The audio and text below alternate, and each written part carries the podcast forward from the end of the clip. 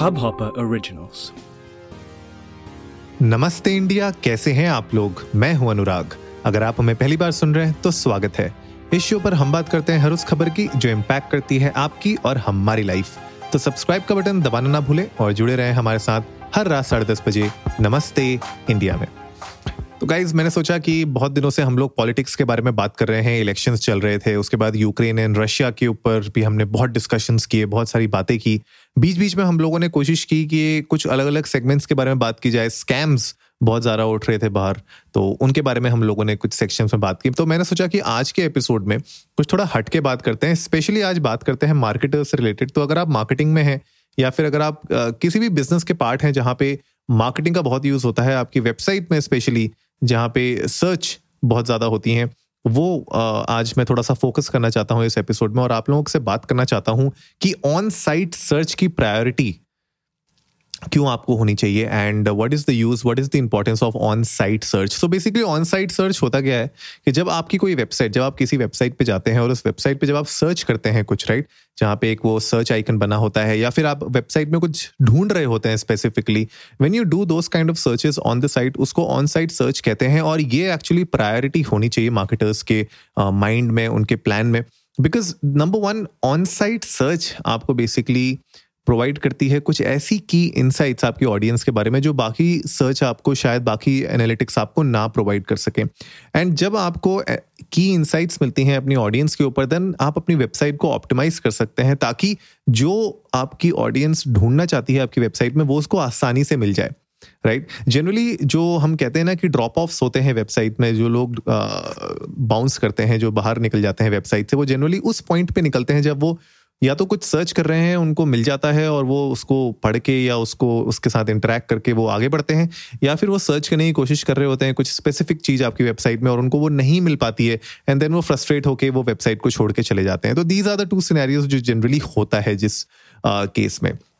तो अगर बात करें ऑन साइट सर्च की, सबसे पहले तो जो यूज़र का इंटेंट है, वो आपकी वेबसाइट में क्या सर्च कर रहा है, क्यों सर्च कर रहा है, गोल क्या है उसका,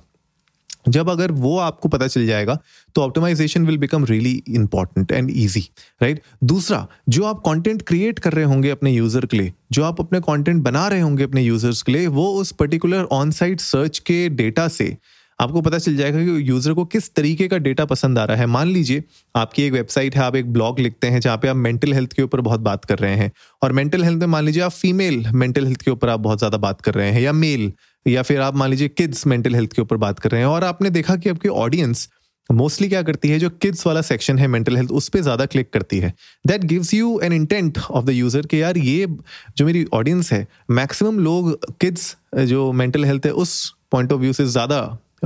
टॉपिक्स uh, को पढ़ना चाहते हैं, उसके ऊपर ज़्यादा कंटेंट कंज्यूम करना चाहते हैं। तो आप अपने कंटेंट को ऑप्टिमाइज कर सकते हैं और आगे आने वाला जो आपका कंटेंट होगा उसको आप क्यूरेट कर सकते हैं around kids mental health, right. So that gives you a very important analytic analytical data आपके यूज़र uh, इंटेंट के ऊपर, जहाँ से आप अपनी वेबसाइट को और इम्प्रूव कर सकते हैं ताकि लोग आपकी वेबसाइट पे और आपके साथ बने रहें, और भी जो लोग आ रहे हैं वो भी उस तरीके के लोगों को अट्रैक्ट कर सकें, सिमिलर टारगेट ऑडियंस को, और इवेंचुअली आपकी जो वेबसाइट का जो एम है वो अचीव हो सके, राइट। नेक्स्ट जो बहुत इंपॉर्टेंट चीज़ होती है ऑन साइट सर्च, क्या होता है कि आपके जो सर्च एक्सपीरियंसेस होता है उसको एनहेंस कर सकती है। अब अगर मैं कोई स्पेसिफिकली कुछ चीज़ ढूंढ रहा हूँ, राइट, सर्च बॉक्स में मैं जब भी डालता हूँ, राइट, मैं किसी अगर वेबसाइट पे जाता हूँ, आप जब यूट्यूब पे जाते हैं या आप किसी वेबसाइट पे जाते हैं, जब आप वहाँ पे सर्च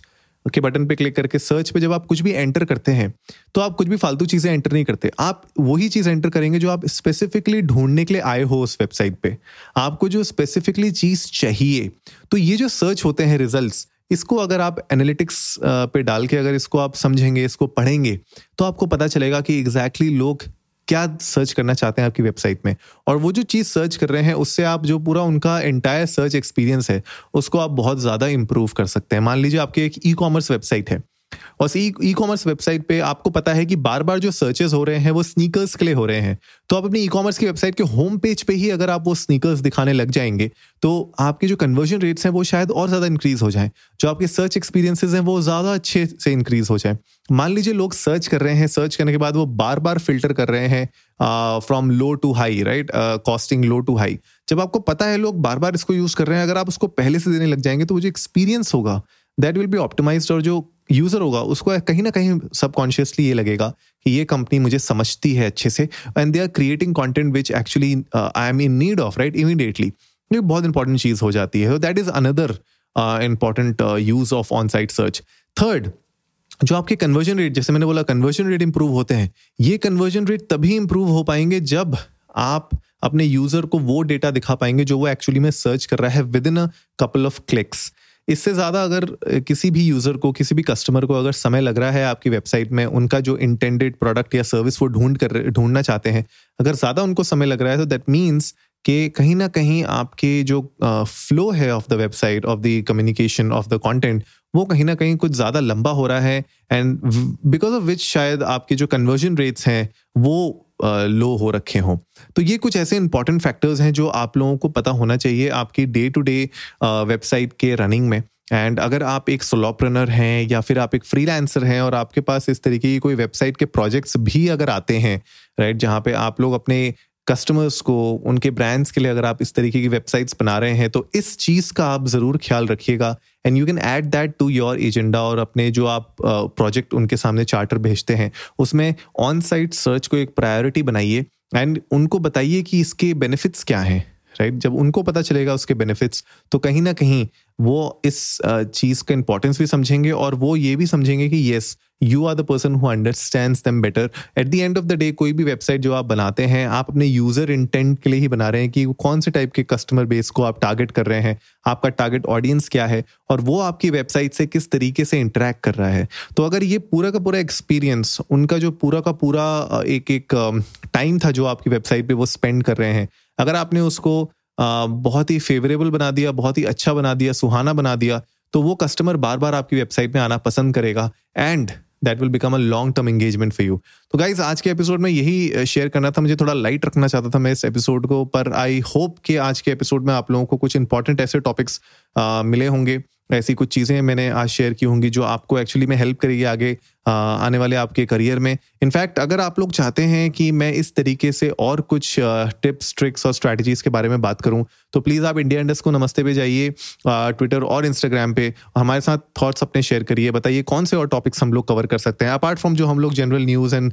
पॉलिटिक्स एंड जो करंट अफेयर्स होते हैं वो तो हम करते ही हैं कवर, लेकिन इसके अलावा अगर इस तरीके के टॉपिक्स आपको पसंद हैं और आप चाहते हैं कि हम इसको और कवर करें, तो प्लीज़ हमारे साथ अपने थॉट्स शेयर करना ज़रूर ज़रूर याद रखिएगा। तो गाइज़, आई होप आज का एपिसोड आप लोगों को अच्छा लगा होगा, तो जल्दी से सब्सक्राइब का बटन दबाइए और जुड़िए हमारे साथ हर रात साढ़े दस बजे सुनने के लिए ऐसी ही कुछ इन्फॉर्मेटिव खबरें। तब तक के लिए नमस्ते इंडिया।